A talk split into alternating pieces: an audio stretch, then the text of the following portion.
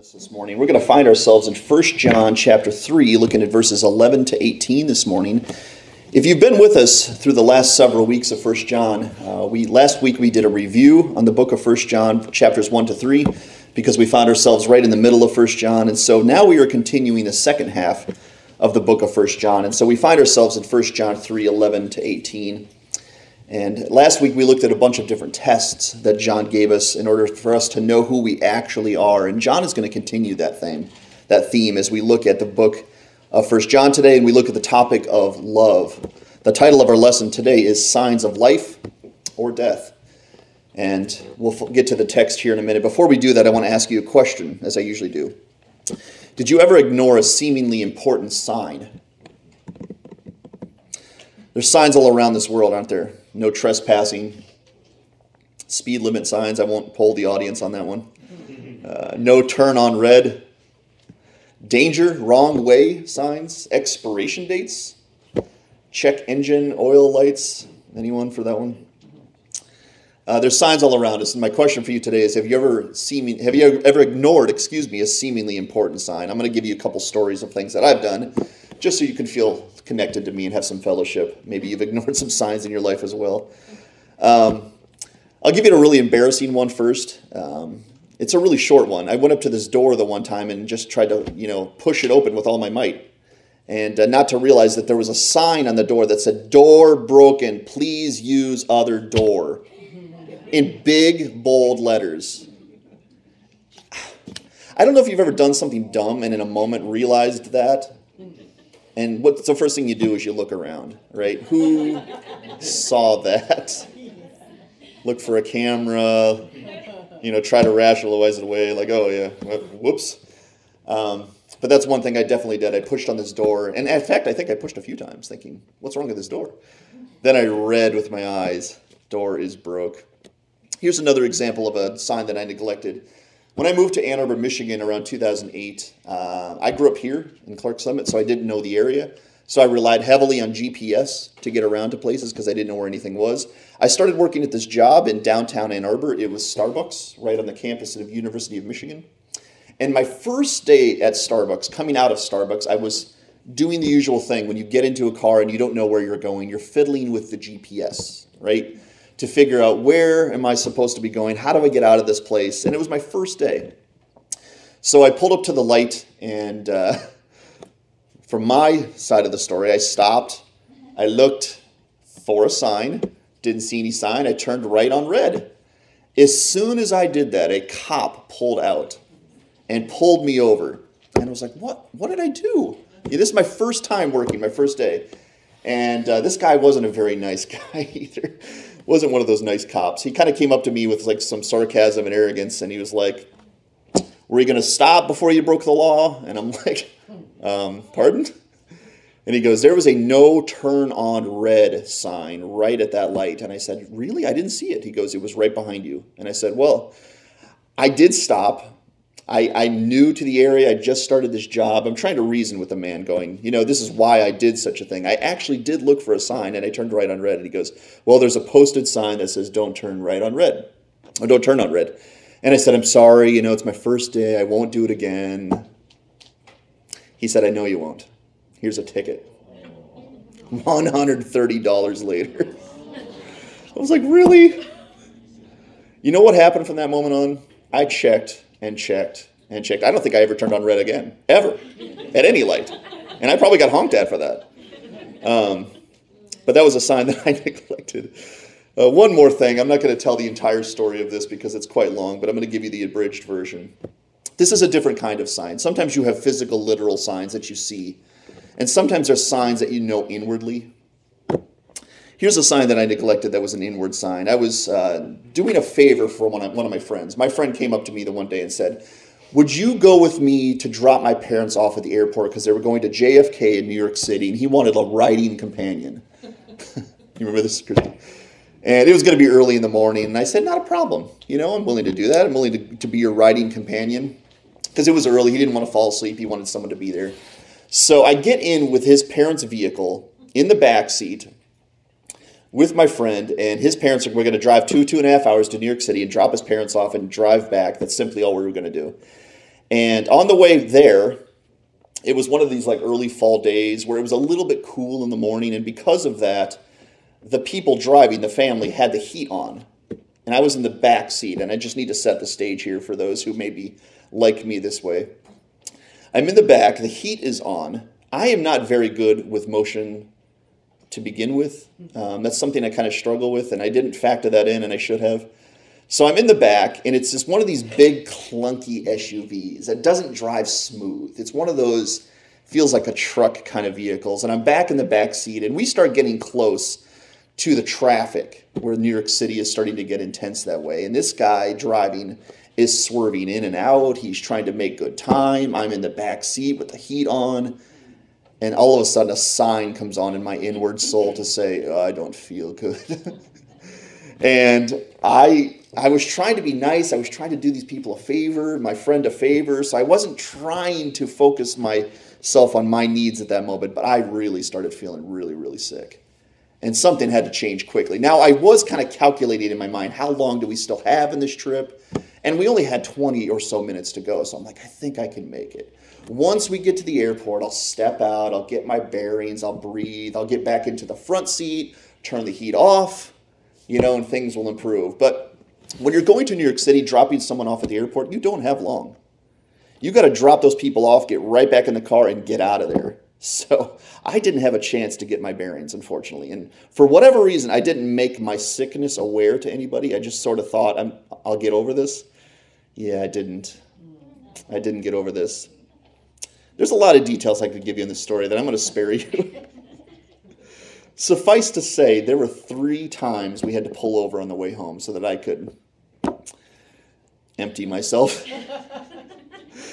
and uh, it was a really, really bad experience. And I didn't get better. At one point, we decided to stop and get something to eat because, you know, it was breakfast time. And I thought, the dumbest thought I've ever had in the history of my life I will put something in my belly, and that will improve. Not only something, McDonald's, something. I took a bite of whatever sandwich that was, and the feeling was like 10 times compounded. And I just, it was just one of those days. I just felt miserable the entire day. We finally got home. I spent the entire day in bed. I was just feeling so bad. Looking back, I, I think if I would have said to the people, Do you mind turning the heat off? Or can we stop for a minute and let me get out and just get my bearings? I don't think I would have suffered like that. But I turned that sign off and said, Let's just get through this. And that was the wrong decision.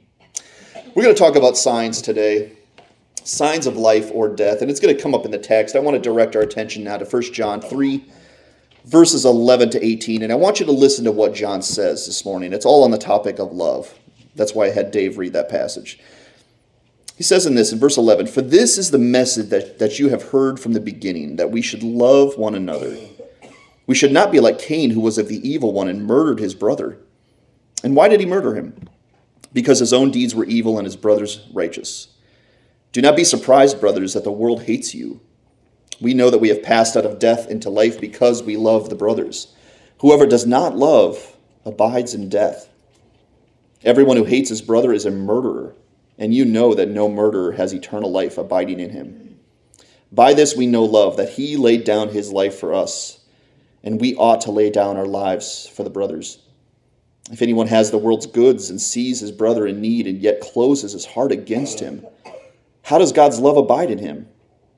Little children, let us not love in word or talk, but indeed in deed and truth.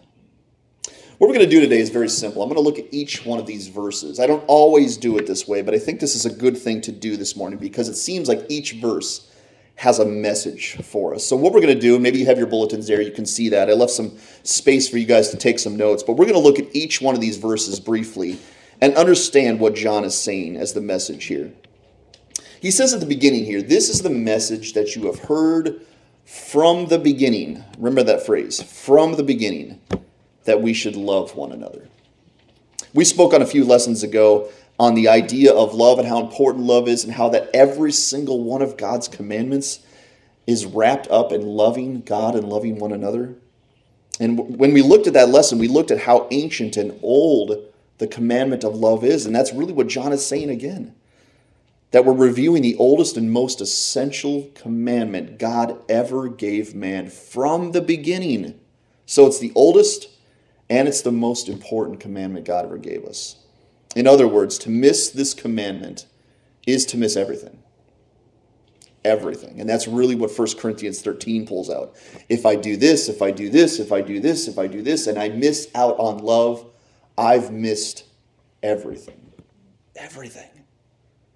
And so John wants us to understand that once again, this commandment is old and ancient and there at the beginning, and it's God's most important commandment. To disregard love, according to the text, I think we can find this, is to be even less than human. Because humans have been told from the beginning of their existence how important it is to love one another. So when we disregard love, we're more like beast and less like humans, even. Because the humanity that God has given us was sown in love by love, for love. So that's a really important thing to remember is that we're looking at the most essential and most ancient commandment, and we can't disregard this whatsoever. And then one of the most strangest verses I've ever read in the scripture comes right up after this. And honestly, I've wrestled with this for several several times I've looked at this passage. He says in verse 12, We should not be like Cain, who was of the evil one and murdered his brother. And why did he murder him? Because his own deeds were evil and his brothers were righteous. All of a sudden, he brings up this object, this person, to illustrate what he's talking about, and that person is Cain. Do you guys have your Bibles? Can you turn with me quickly to Genesis chapter 4? I want you to reflect a little bit on the story of Cain and Abel. Cain and Abel were the first children that we know of that Adam and Eve had. And these two brothers had a, an encounter here. Genesis chapter 4, I'm just going to read a few verses here, starting in verse 1. It says, Now Adam knew Eve, his wife, and she conceived and bore Cain. There's the guy we're talking about, saying, I have gotten a man with help of the Lord. And again she bore his brother Abel. Now Abel was a keeper of sheep, and Cain a worker of the ground. In the course of time, Cain brought to the Lord an offering of the fruit of the ground, and Abel also brought of the firstborn of his flock and of their fat portions. And the Lord had regard for Abel and his offering, but Cain, but for Cain and his offering he had no regard. So Cain was very angry and his face fell. The Lord said to Cain, Why are you angry and why is your face fallen? If you do well, will you not be accepted? And if you do not do not do well, sin is crouching at the door, its desire is contrary to you, but you must rule over it. Verse 8 Cain spoke to his brother Abel, and when they were in the field, Cain rose up against his brother Abel and killed him. Then the Lord said to Cain, Where is Abel your brother? Cain said, I do not know. Am I my brother's keeper? Look at verse 10. And the Lord said, What have you done? The voice of your brother's blood is crying to me from the ground. And now you are cursed from the ground, which has opened its mouth to receive your blood, brother's blood from your hand. I'm going to stop there. I need to set the stage for what John is saying here because it's really important. Because right after he tells us what I'm speaking of today is the most ancient, the most important commandment. Don't be like Cain. Why? Why is he jumping from love to murder? Doesn't that seem like a huge jump? Like you should love one another, and on the other side is Cain, who actually took his brother's life. And I thought that was a very big jump to go from love, you should love one another, and don't murder well, okay, I, I understand how important love is, but if I don't love, it's not like I'm going to actually physically take someone's life. Isn't there a better example you could use, John, to say, here's a person who neglected to show love? He says, here's a person who murdered his brother. Don't be like Cain. And we need to look at that a little bit because I think that's very strange. John is going to say to us today that if we're not striving to love one another, he's going to talk about this later on too. We're more like the murderous Cain than we think we are. That if we neglect to show love, we're like Cain who murdered his brother. And I find that it is an astonishing piece of truth. And I think that's a huge jump from not loving to murder. And yet, as we've seen through the book of First John, John and God only give us two different paths. Have you noticed that through First John? He said in the beginning of chapter 1, it's either light or darkness. Light or darkness. There's nothing in between. You're either on the path of light, following Jesus Christ, or you're on the path of darkness, following the devil. And you're like, really? It has to be one of those two? Can't I be somewhere in the middle, kind of figuring it out? No. You're either going north, following Jesus Christ on the path of light, or you're going south, following the devil in the darkness. So that's another example John gave us of two very distinct paths. Another one he said later on is you're either with God or with the devil. You're either with God or with the devil. There's only two teams, there's only two paths. And this time, John says to us today, there's only two choices loving or murder. And we need to hear that today. Loving or hatred and murder. And John's going to bring this up again. This is not conjecture. John is going to stress this to us today that this, how, this is important, how important love is for us today. And I looked at this and going, man, this is hard. This is hard to swallow. That there's only two paths. You know, that seems like a harsh thing. Like, God, are you are you lack of mercy? You know, are you are you are you a harsh God? And then my perspective changed and I thought about the Lord Jesus Christ. And I thought about what he paid. And I thought about what he gave. Did you know that before Christ, there was only one option for us? In fact, there's no option if there's only one, right? There was only one thing you and I could do live in the darkness, follow the devil, and hate our fellow brothers. Because of Jesus Christ, another option has surfaced. An option you and I did not expect and did not deserve. And that option is to follow Jesus on the path of light and love. And so John's going to say to us today don't be like Cain. And he's going to reveal to us why Cain was the way that he was. He says it right in the text. It's not because Cain was busy, it's not because he was distracted. It's not because Cain was hurting himself or Cain had the wrong perspective. You know what John says? It's because Cain's deeds were evil. And he hated his brother's righteous lifestyle. That's hard, right? That's hard to swallow. Don't be like Cain. Cain wasn't busy or distracted or simply hurting and forgot. He was evil, and therefore he did evil. Wow, John. That's that's bold, that's blunt. But we need to listen to that today. He hated his brother and his brother's righteous lifestyle. Therefore, he killed him. Not, not, not every single person who's of the world and not of Jesus Christ actually kills their people, their brothers and their sisters and their family members. But John is going to tell us today that the lack of love in God's eyes is like murder. It is like hatred. And we're going to look at that here in a minute. So, the lack of love is so revealing for who we actually are today. We can justify why we don't love, we can make it seem very humane. But John wants us to know that the lack of love is hatred and it equates murder in the eyes of God. And the fact that you and I, if we walk in hatred, if we walk in murder, is a very big red flag or sign. And it's something we need to pay attention to today. Notice the signs in your life. Do not neglect them. Cain murdered his brother because Cain was evil. And evil people do evil things. We're going to come back to that. John says in verse 13, Do not be surprised, brothers, that the world hates you. Going off of what John just said, the world hates those who practice righteousness. Why? Why does the world hate Christians? Why does the world hate those who practice righteousness? It's the same thing, unfortunately, because the world is evil and it's of the devil. Unless you follow Jesus Christ, remember there's only one other path. There's only one other Father. It's the devil and the path of darkness. And the world hates Christians similar to the way Cain hated his brother because they hate righteousness. They hate light. They hate those who walk in light. You know why? Uh, most of it is primarily because it brings guilt into their soul.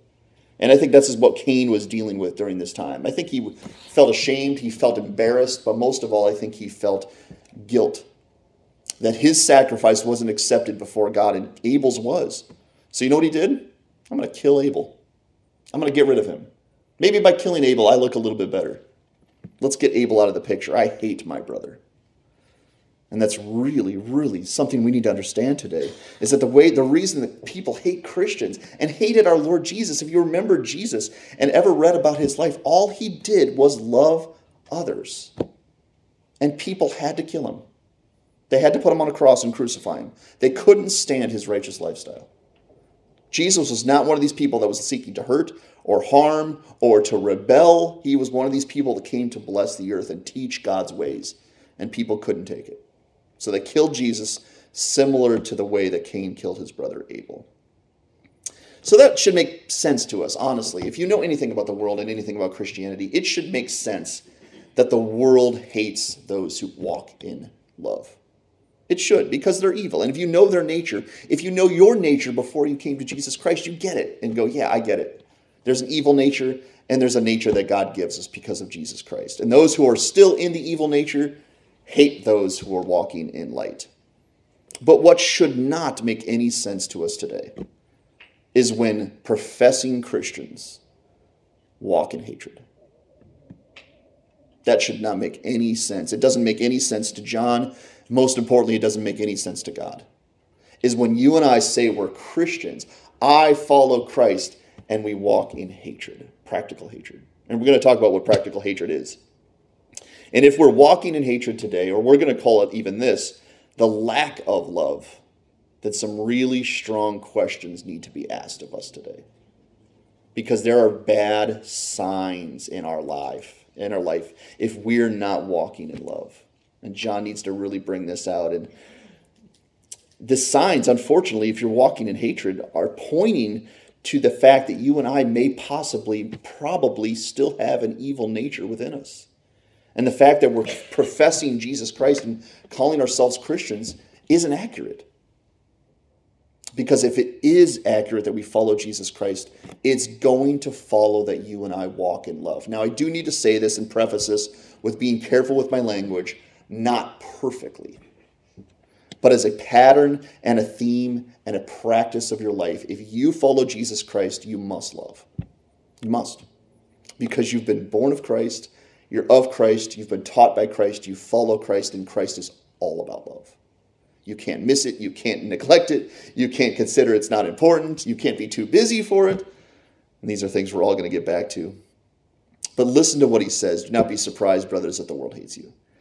Then he says, We know we have passed out of death into life. Here's how we know. Here's another huge sign for us today. This is how we know we've passed out of death into life because we love the brothers. Do you see that? Because we love, we know that we are of Christ. Makes sense, right? If we love, we have proof. If we don't love, we don't have proof. In fact, we may have proof on the other way that we are not of Christ because he says, Whoever does not love, listen to John's words, not my opinion, whoever does not love abides in death. Isn't that hard? Isn't that blunt? Isn't that striking to hear? That whoever does not love is not just busy or neglectful or forgetful, they're in death. They abide in death. They're of the devil. They're still walking in darkness. John has to plant that huge sign in front of us today to say, What are you practicing? Because whatever you're practicing is what you are. And if you're practicing hatred, you cannot be a Christian because Jesus came to destroy the works of the devil. I know that's not a very nice and kind thing to hear this morning. It wasn't nice and kind when I read it. But it is something we're going to help ourselves today understand because this is John's way of loving us. He too is seeking to love us this morning by saying, I don't want you that way any longer.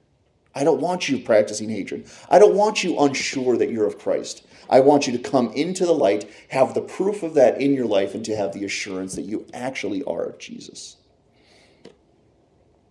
He says next, we know that we have passed out of death into life. Here's the other side. Here's how we know. Here's the proof. Because we love the brothers. Oh, sorry, I just read this. Whoever does not love abides in death. John loves giving us tests and proofs of who we actually are. And this is a really, really big one that comes up in Scripture all the time that if you and I are calling ourselves saved and Christians today without the evidence, we must assume that we're still dead in our sins. And you know what that means today for us? If we can honestly say today that we're not walking in love, and I hope every single person here is walking in love, but if you're not, there's hope for you even, because you can turn to Jesus for the first time today. And I'm going to interject my testimony now because you guys have heard bits and pieces of this along the way. But when I was growing up, I was a professing Christian since I was five years old. And uh, I, I grew up in a Christian home with ministry minded people. I went to a Christian college. I had all the benefits of Christianity. Um, but it wasn't making a change in my practices, unfortunately. And that really got compounded about the age of 25, 26 years old when I was only practicing things that would please Todd. I gave all my time to it, all my thought to it, all my energy to it. And the Lord Jesus brought passages like this into my soul and said, Todd, this is a problem. I'm going to show you a sign today that says Christians cannot practice these things. And I'm going to let you deal with that. And as soon as I saw that, I, I had to wrestle with that and go, wait a minute. Sometimes I love. I'm a nice guy. I'm a kind guy. It's not like I never love. Yeah, I don't spend a lot of time doing it. I don't practice it, but it's something I try to do on occasion. And God says that's not what we're dealing with. The world can be kind. The world can do nice things. I see them do nice things. The problem is is do they practice it? Is it about others? Is it about God? Do they live it as a lifestyle? And God said to me, Todd, you're not. You're not living love as a lifestyle. You're trying to fit it into the nooks and crannies of your life. And I had to come to the conclusion that day that I may not be the Christian I had professed for 20 some years.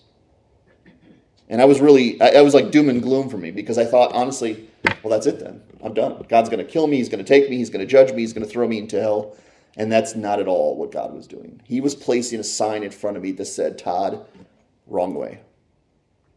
Christians don't go this way you are going the wrong way, and therefore you need to really search within your soul to see what is real. And I honestly believe, guys, looking back, that I may not have had a faith in Christ at all. I had to wrestle with that and say, God, I'm going to stop calling myself a Christian and I'm going to let you do the work. I'm going to trust in your Son today and I'm going to follow him. And God, if you'll allow me, forgive my sins, give me mercy, give me grace, and give me the legs to get up today and walk in the right direction. And you know what happened? God did. All glory to Jesus Christ. I was able to rise from my sin, cast off my sin, and start practicing love, maybe for the first time in my life. And that right there was the evidence I was lacking for so long. I called myself a Christian. Other people called me a Christian. I had a date in my Bible. I had an experience that people remember of me saying a prayer. But what I didn't have is what 1 Corinthians 13 brought out. I didn't have love. I had knowledge. I had a bringing, upbringing. I had proof, at least, of church um, going in church, things like that, and religious practices. But I did not have love. And John is saying to us today that we must have the proof of love in our lives. This is what this church, this is what this Christian nation that we want us to live in needs to be about is that we need to practice love. I want to give you a couple of quotes from my favorite preacher, Charles Spurgeon. He said this today. One of these days, he said, I would rather go to heaven doubting all the way than be lost through self confidence. I would rather go to heaven doubting all the way than be lost through self confidence, as if to say, I would rather assume I'm not a Christian and question that and bring it to God and bring it into the life, the light, and let God tell me I'm a Christian, then assume I'm a Christian, never question it, and on the last day find out I'm on the wrong path. John's going to go on to say this. Listen to what he says. Everyone who hates his brother is a murderer and you know that no murderer has eternal life abiding in him. Wow, right? Wow. Everyone who hates his brother is a murderer. I can honestly tell you today, I've never killed anybody. I've never taken anyone's life. There is no proof of that in my life. But I have hated. I have hated. I've hated people. I've hated people even very close to me. And if I listen to the language of the world, I'm not a murderer. But if I listen to the language of God, everyone who hates his brother is a murderer. And I think John's going to even take this even further to say it's not just hatred.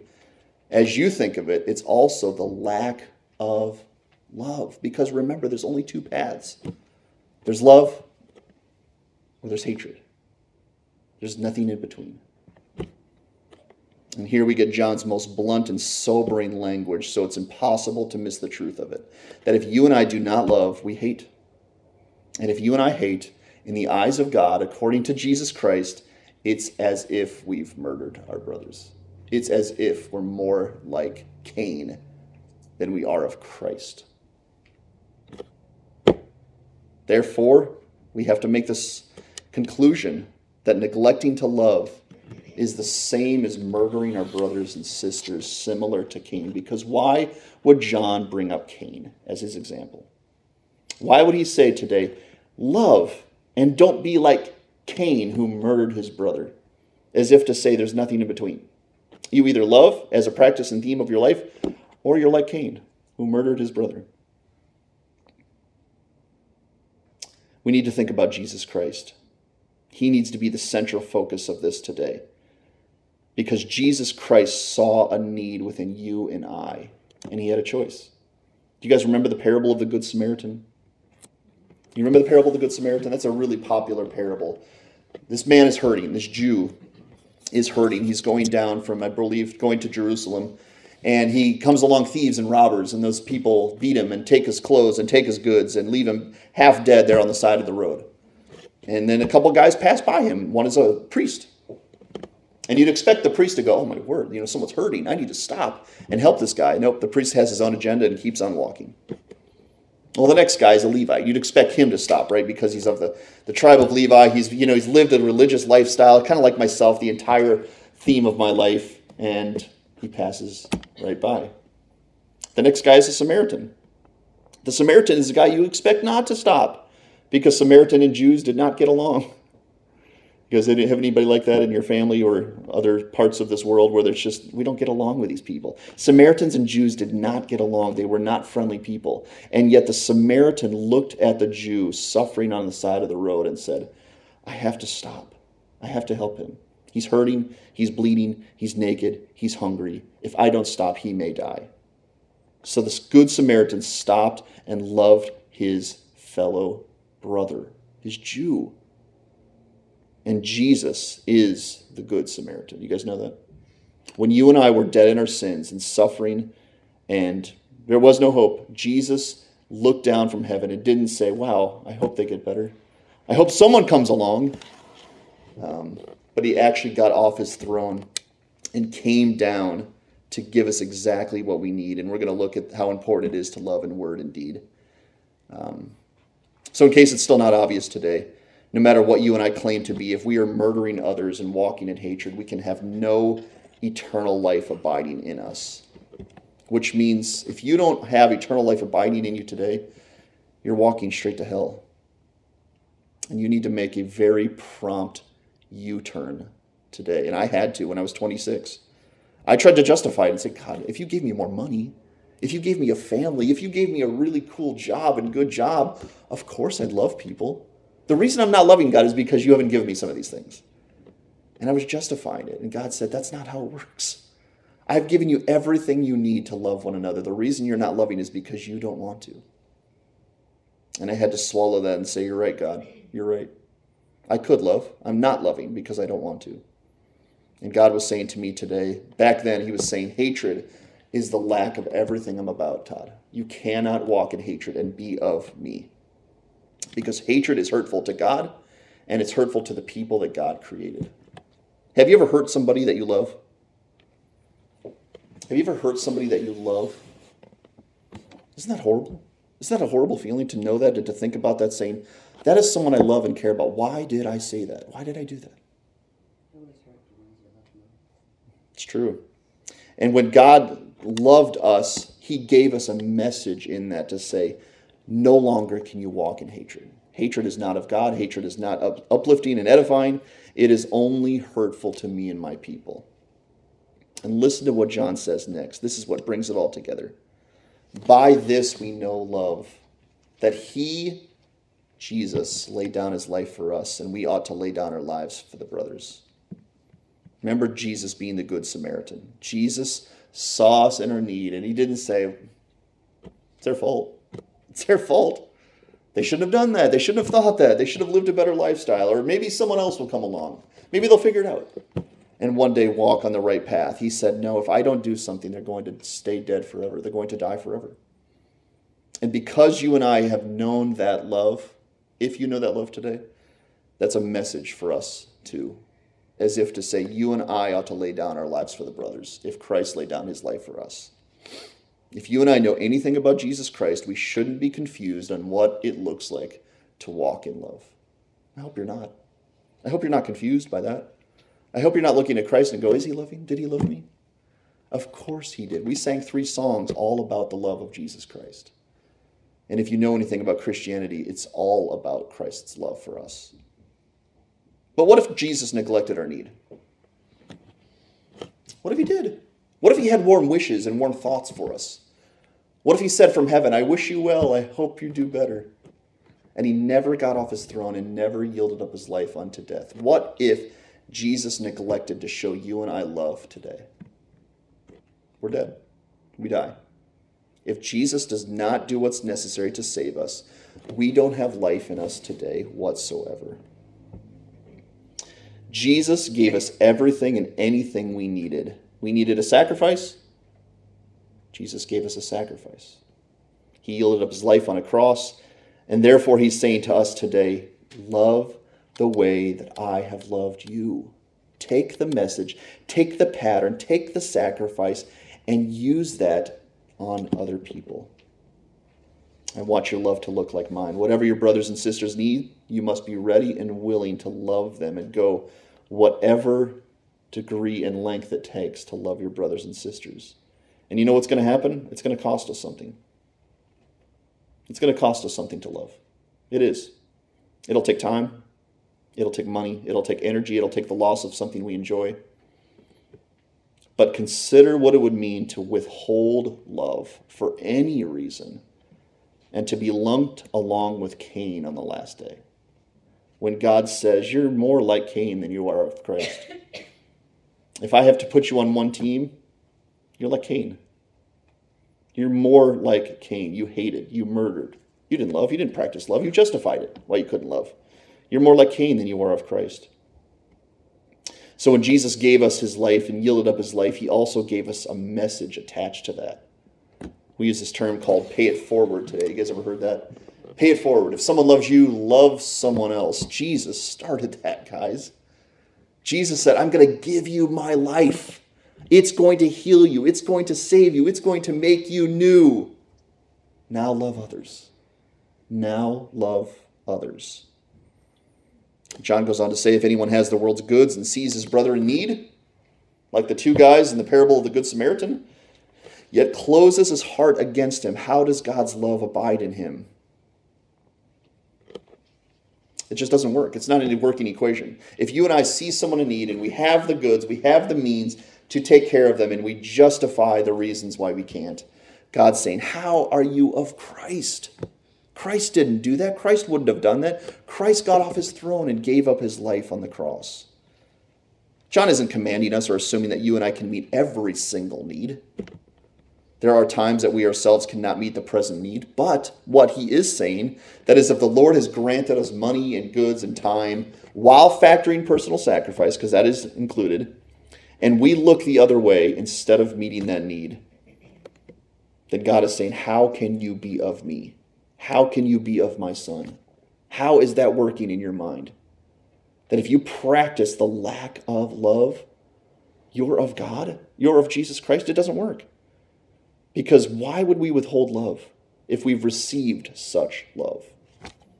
And for some reason in our society that works in our mind, it goes, well, yeah, I, I can be loved. God has to love me, but it's optional if I do or don't.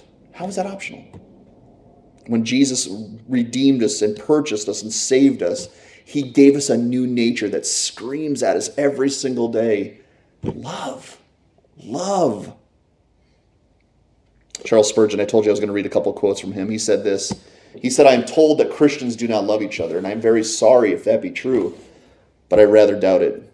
For I suspect that those who do not love each other are not Christians. And I think he's dead on with that one.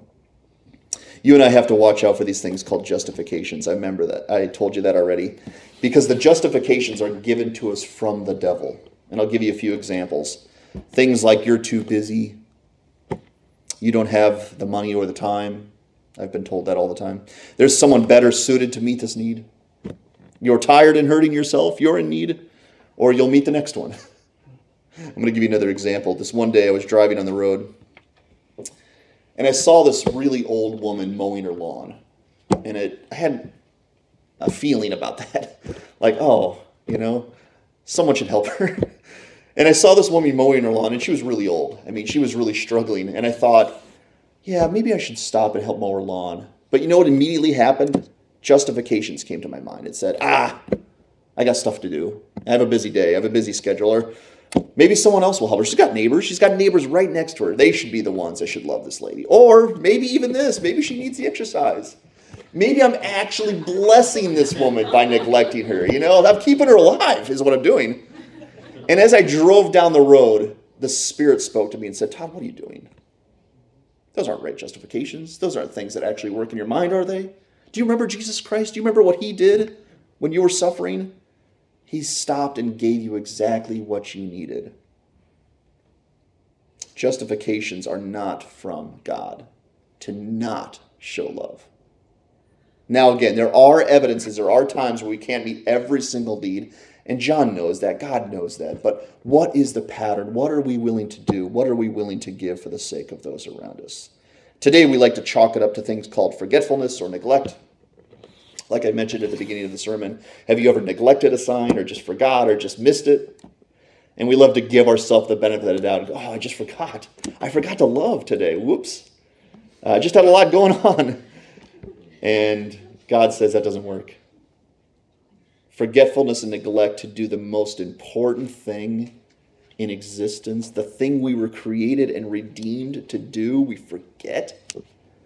And 1 Corinthians 13 has so much weight when you read it. It says, No, if you do anything you love, if you don't love, you don't do anything. That your life needs to be about love to such a degree that if you get to anything today, anything, it needs to be loving others as Christ has loved you. And here's another cool perspective we can. We can. If you're in Christ, if you've believed in Jesus Christ, you now have the power and the means and the nature to love, where before we didn't. Before it was all justifications, it was all about us. We never had the power or the thought process to practice love, and now we do. We can give versus we can't. What can't we give? If you change the message from justifications to, I will, I can, I must you'll look for opportunities to love those around you. So you and I, you and I need to take the need, whatever that need is that we, you and I see, take it to the Lord. Take it to the Lord and say, Lord, how might I meet this need? At the beginning of this, we gave you a couple opportunities to show love from this church to people who are hurting, people in need. There's an example. If there's some need that comes to your mind and comes to your heart, and maybe you don't have the money, I understand that. Maybe you don't have the time. Maybe they're actually valid. But if you take that need to the Father and say, Father, I must practice love and I've been shown a need. What might I do to help this person? I think God will show you something.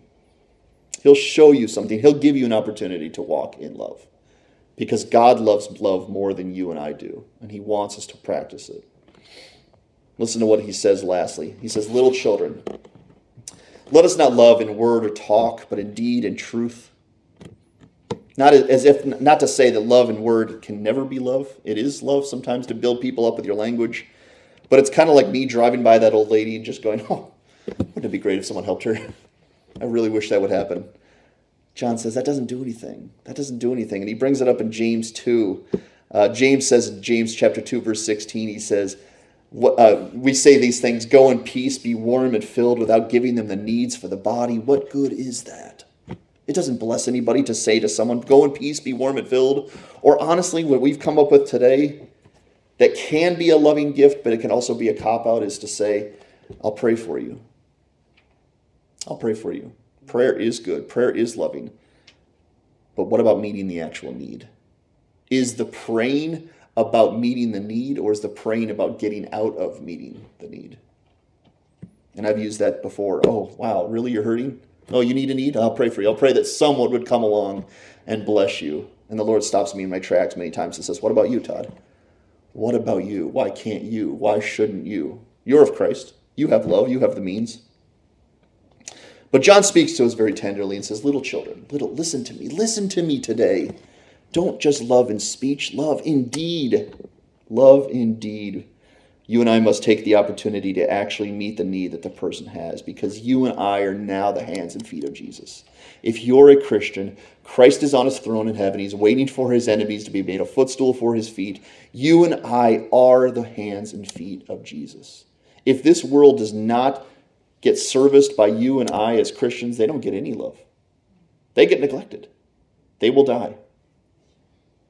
And I thought about this as I thought about this yesterday and throughout the week. Everyone in this world, it seems, is looking for a purpose, aren't they? Everyone wants a purpose in this life to do something significant, to change the world. Everyone wants a purpose. Give me a purpose. This message from Jesus today is the greatest purpose imaginable. If you and I walk in love, we're going to change the world. We're going to change the world. That is God's purpose for every single one of us. And I hope you look at it to that way not go, oh my word, more chores, more to do, more sacrifice, and go, wait a minute, God is giving me a purpose, a really important purpose. Because when you and I love, we're like Jesus, which means we're in Jesus which means our sins have been wiped away, which means that God is our Father, which means we're holy, which means God loves us with a perfect, eternal, covenantal love, which means we await the riches of joy and the eternal inheritance of Christ. All because we love.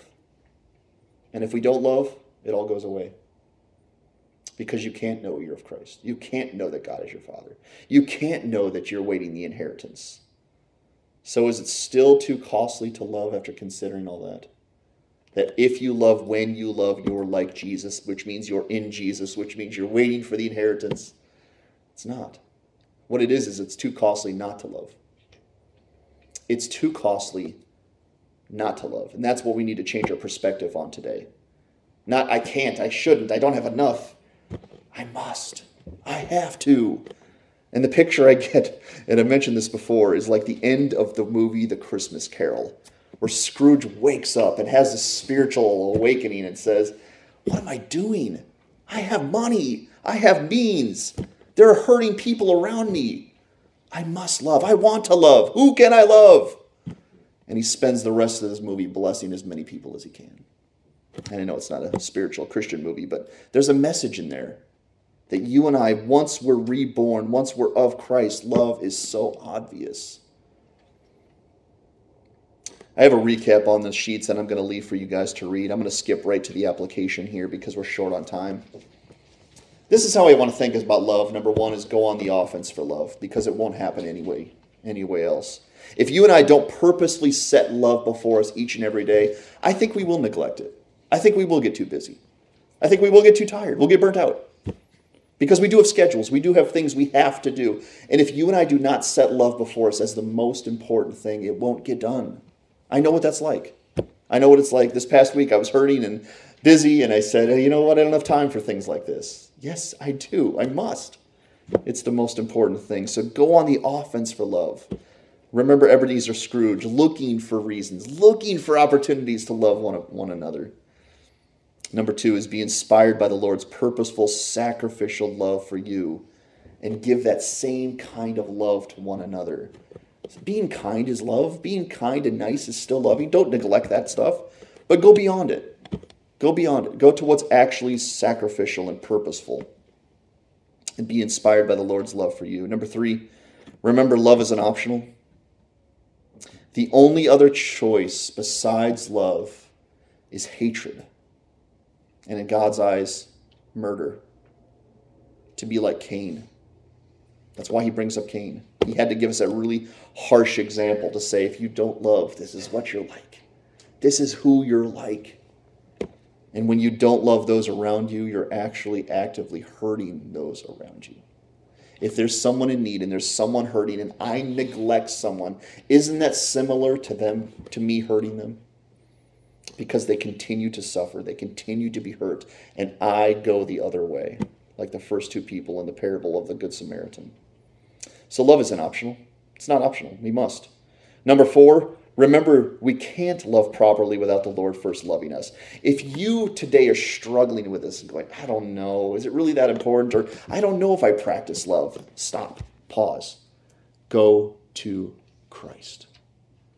Make sure, like I had to make sure when I was 26 years old, which was embarrassing, by the way, because I had been practicing religion and Christianity for 20 years, and God said to me, You might not be mine. I had to go to Christ and say, Christ, sort it out. Am I yours? Do I need to trust in you for the first time? And I did. And I started practicing new things that very day. So if you're not practicing love, first of all, go to Christ and let Christ change your nature.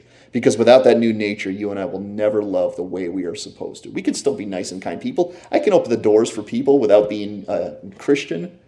But what I can't do is practice a theme of love in my life. And that's what John and God expect us to do.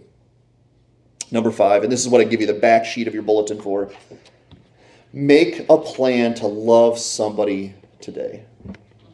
Make a plan. Schedule put it down on paper.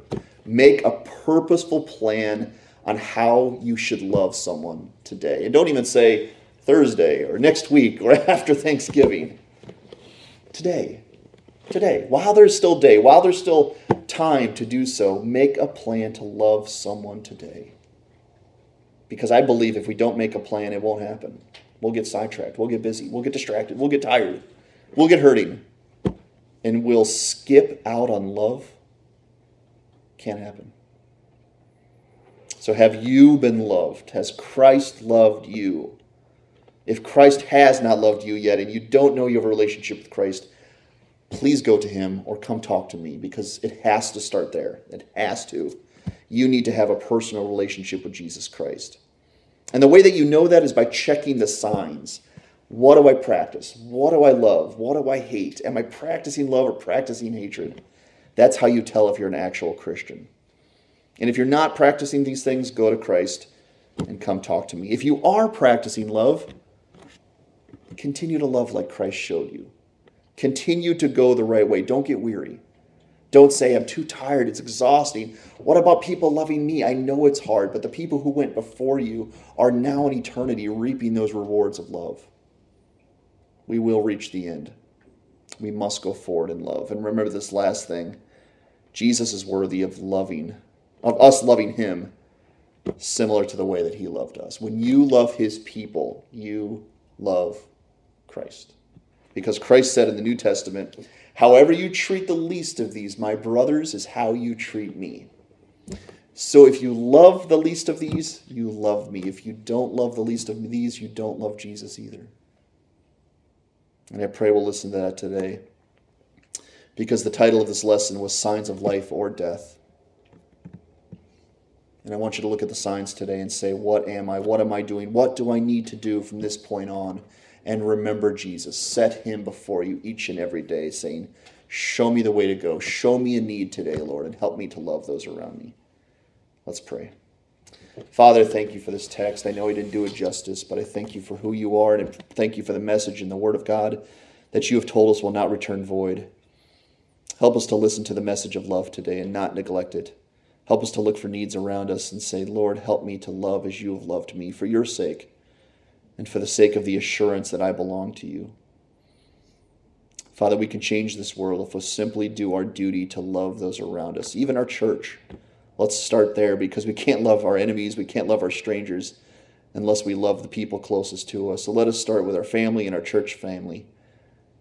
And Father, seek to meet those needs around us. You've given us a couple. We started that today. I pray that you'd help us consider the needs of those who are hurting and that we can be the hands and feet of Jesus. And it's a blessing to be the hands and feet of Jesus. We thank you and we praise you in Christ's name. Amen.